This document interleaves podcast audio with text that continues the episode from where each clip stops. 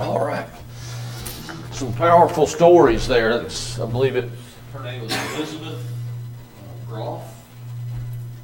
Showed that uh, how she was a recipient of the shoebox, and then now she's over in her home country of the Ukraine. Uh, recently, obviously, because of the war. So, if you're not involved with this ministry, we encourage you to do so. Uh, If you are, we thank you for your support and uh, just continue to keep this ministry, not just here at Locust Grove, but that we're able to be a small part of what they are doing on the bigger whole. So super, super job. So, all right, let's see here. Children's Church, Tony and Sherry and Lisa and Ernie, so 12 and under. Want to head over for that? All right, you got them? Okay, so Hannah, so nobody, go. Miss Hannah? 12 and under? Okay, all right. And as they're heading over, uh, let's see, hymn of invitation this morning, 167, Pass Me Not. We'll use that. First and second verses are invitation hymn. Good to see everyone this morning. Good to have you with us. Uh, Certainly a privilege to be here. If you're logging into Facebook or YouTube later, it's good to have you with us, and we invite you and our visitors to be here with us at any time that you can. It's always a privilege for me to share in God's Word with you. Uh, As you remember, hopefully, uh, past couple of weeks, we've uh, been looking at a series of the five most important important teachings in the Word of God. And uh, if you recall, we started off with that a loving God as Creator, and then the fact uh, I think last week we we pretty well established that man needs a Savior. Today we're going to continue on with that uh, series with uh, the next uh, section of it about Jesus. The fact that Jesus is God, uh, He was here as a man, and He is our Savior. And that Savior we talked about last week, Jesus is He. So uh, uh, if you recall, last week I mentioned about a survey that revealed that, that less than 50% of those folks that was polled believed that Jesus actually lived a sinless life. And, and therein, that just like we've been building on throughout this whole series, if you don't believe that God created all, if you don't believe that Genesis 1 1 is true, then you're going to have a hard time believing the rest of the of what the Bible contains. In the same way, if you don't believe that Genesis 1 1 is true, you're not going to be convinced that man needs a Savior. And if you don't believe Genesis 1 1 is true, then you're certainly not going to be convinced that Christ is that Savior because Christ came as God, uh, came as a man, and He is, in fact, our Savior. But a lot of folks have a hard time reconciling that. To be half and half, 50% man, 50% God while He was here. But yet we have faith in God's Word and know this to be true. So this morning, if you're one of those, if someone listening is one of those who doubts, who has a hard time wrapping their mind around that, I hope this study will clear this up for you this morning. And we're going to begin over in Isaiah chapter 7, verse 14, the prophecy about this, and that's what this contains. That Jesus fulfilled those prophecies which said that the Messiah would be both man and God. And Isaiah 7:14 says that to us here. Isaiah writes, says, Therefore the Lord himself shall give you a sign. Behold, a virgin shall conceive and bear a son, and shall call his name Emmanuel. Well, Isaiah prophesied about this birth would be both God and man here. He prophesied that a virgin would conceive and, and give birth to a child, a son. Now, we have to think about this just briefly. In Isaiah's time and at the time of Christ, and, and not too terribly long ago in our existence, this would have been physically impossible for a virgin to have given, conceived, and given birth to a child. So, not so much today because of our, our medical advancements that they have, but it still does not negate that God's creation says there has to be a male and there has to be a female participate for the creation of a child. But in this particular case, Isaiah says that uh, a virgin will conceive. And we know how the story in, in Matthew goes that the, the Lord, the Holy Ghost, over, Holy Spirit overshadowed her. But regardless, we see that Isaiah prophesied about this. And even in his name that he mentions here at the end of the verse, and shall call his name Emmanuel. When you look at that EL in Emmanuel, the ending of the name, that always refers to God. Anytime in Scripture, that is, that you see EL, uh, that is in some way refers to God. And here's a couple of examples for you Israel, one who struggles with God. Bethel, the house of God. And we remember Daniel, who was taken captive with the Babylonians and, and such. Uh, Daniel, God is my judge. So even in the name, it refers to, uh, to God. In the same way that Isaiah prophesied the coming of Jesus and called him Emmanuel, God with us. So Isaiah proclaimed both the humanity of Christ, being born of a virgin, and then the divinity of Christ, being born without a father, a human father. Isaiah 9 6, if you flip over just a little bit, we'll see he goes on to say this about Jesus, the Messiah. For unto us a child is born, unto us a son is given, and the government shall be upon his shoulder, and his name shall be called Wonderful, Counselor, the Mighty God, the Everlasting Father, the Prince of Peace. So we see in this verse it gives several different names that, that Emmanuel would be referred to this God with us, wonderful counselor, eternal Father, Prince of Peace, and all of these things, all of these names are descriptive and true and accurate for what Jesus is to us. But the only way that Jesus, born of flesh, just as we are, could be this way is that he is at the same time God. So we see here that Isaiah is opening that up to us, and, and even Matthew 123 uh, of his story of the birth of Christ refers back to this. and says, Behold, a virgin shall be with child, and shall bring forth a son, and they shall call his name Emmanuel, which, being interpreted, is God with us.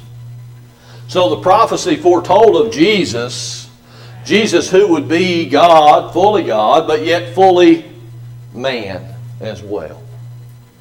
And that's one of the, the most important teachings that we can understand about in the Scripture as we continue to build on these five points. Because we see that even in Jesus' life, not just his ministry, but in his life, that brings us to the second point that Jesus proclaimed his own divinity as well.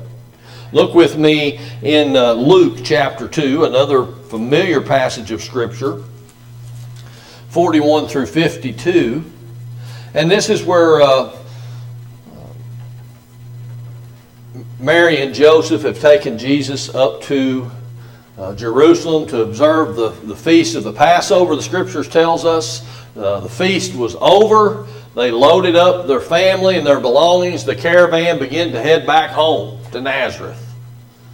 And after a full day's journey, almost, I guess it was about supper time, they were stopping, getting set up to spend the night and, and eat supper, and they're looking for Jesus. And Jesus is nowhere to be found.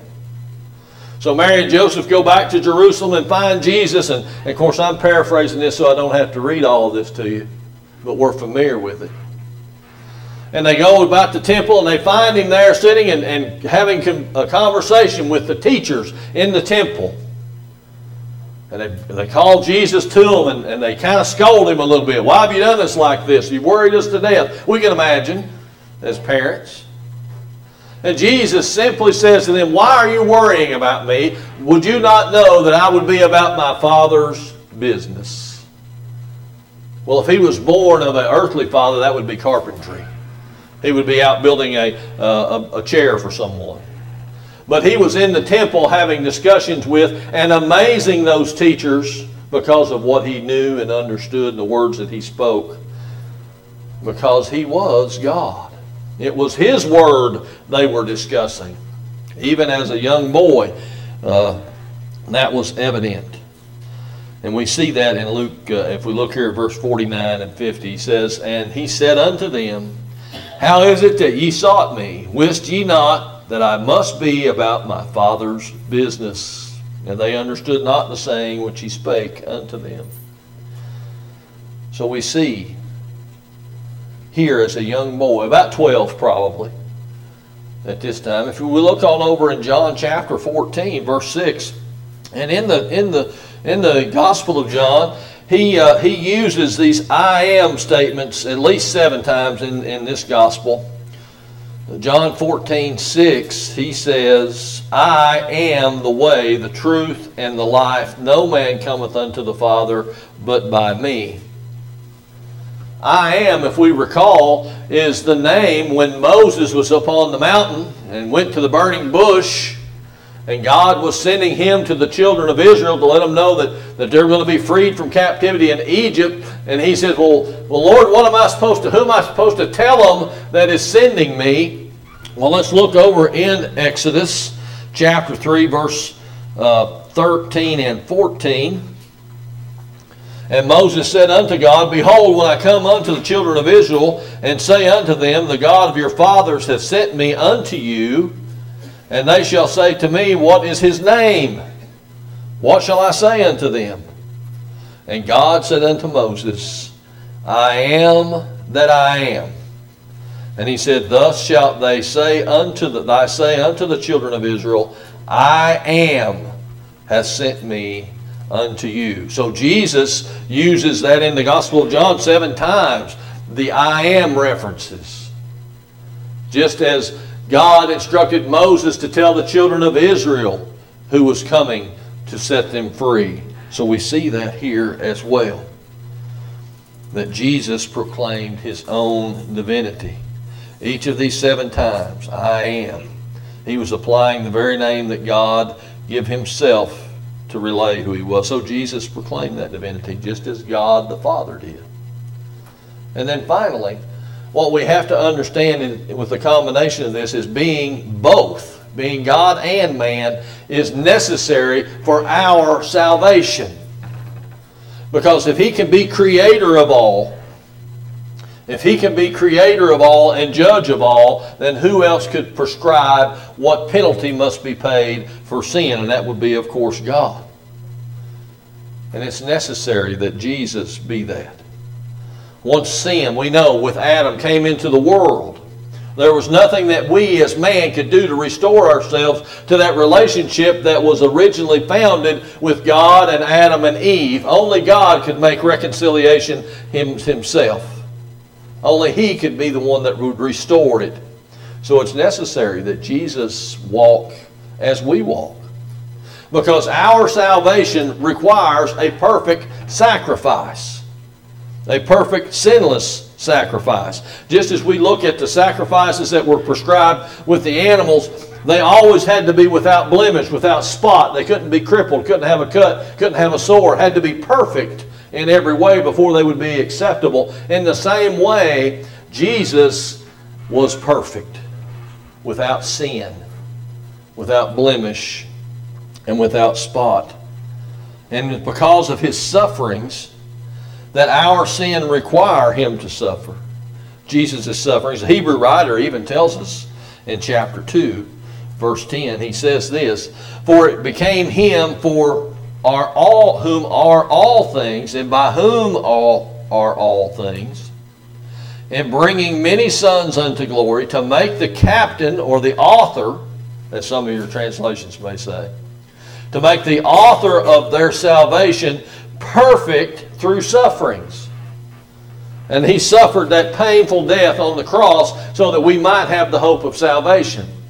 Jesus walked as a man upon this earth for 30, 30 some odd years. He saw the struggles. He experienced some of the same struggles that we experience this very day.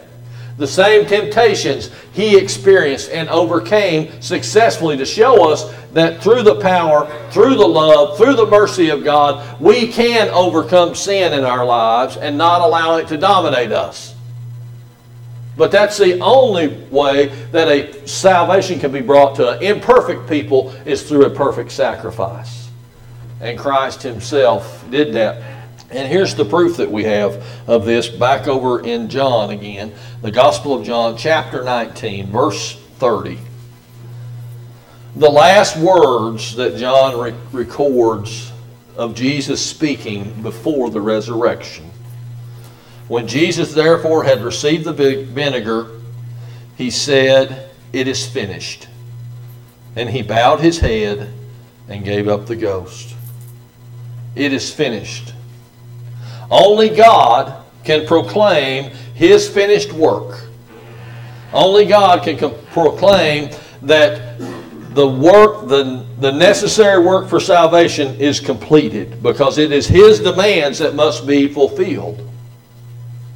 Even our best intentions does not meet the requirements that God has. So Jesus is God. Jesus died on the cross as a man who had lived successfully without sin to be that perfect sacrifice, unblemished, unspotted, to show us how to overcome and to handle and to defeat sin in our lives through God's grace and God's mercy. He is our Savior. And that's what we have to understand in these most important teachings. Because in the world today, you will hear other names being mentioned as Savior. Jesus said, as we looked in the Scriptures, I am the way, I am the truth, I am the light. No man cometh unto the Father except through me. So any other path to salvation is false teachings. It's a false God.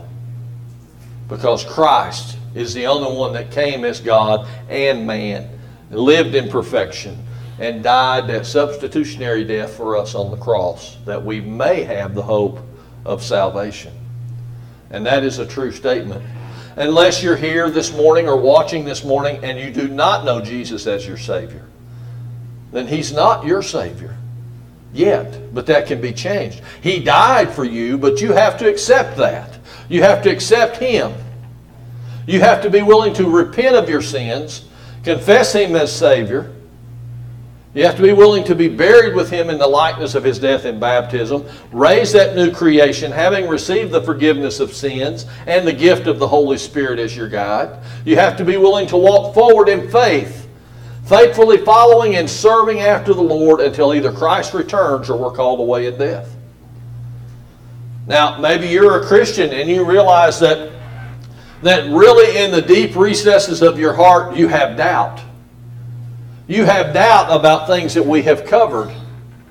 But that can change. Allow the Holy Spirit to open up that and remove all that doubt in your life completely, in other words, as we would say today, completely sell out to the Lord. Believe that the gospel is true.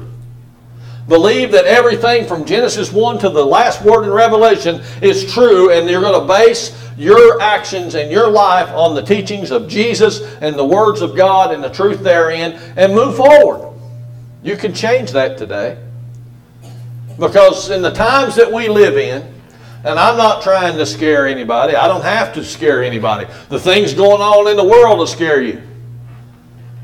But look, these things were foretold. It's not getting better. The Bible says it will get worse, and it is. And it may get worse yet, and I suspect that it will. And there's no option B. There's no secondary plan to Christ as our Savior. If there was, I would preach it. There is no option that's, that God stands up and, and looks at us and says, Well, you were a pretty good person. You went to church every once in a while. You actually believe that I exist, though you never accepted my son as your Savior. I'll let you in. I'll make an exception for you. That's wrong, folks. That is wrong. The scripture says that, Je- and Jesus himself said, He is the way, the truth, and the life. We will not go before, the God, before God successfully We'll all stand before God, rest assured. We'll all stand before Him. All stand before Christ as judge. He's going to either say, Enter in, thou good and faithful servant, or He's going to say, Depart from me, you worker of iniquity, I never knew you. And if you go back and look and remember in the scriptures, He was talking to people that had, had served Him. Lord, Lord, have we not prophesied and done many wonderful works in Thy name? We're not even talking about people that's not sitting in a church. We're not even talking about people that say, Oh, I believe in God. But do you have a relationship with God? Does God know you? And do you know Him through His Son and our Savior Jesus? If not, that invitation is to you today. I encourage you today because we may not have the hope or we don't have the hope. No promise of tomorrow. No promise that we will have one more opportunity. No promise that there is going to be another invitation heard other than today. So I asked you to consider accepting Christ as we to sing this hymn of invitation, Pass Me Not. Number 176, and we'll sing the first and the second verse of this hymn. And I encourage you to come as we stand and sing. Pass me not the first and second verse.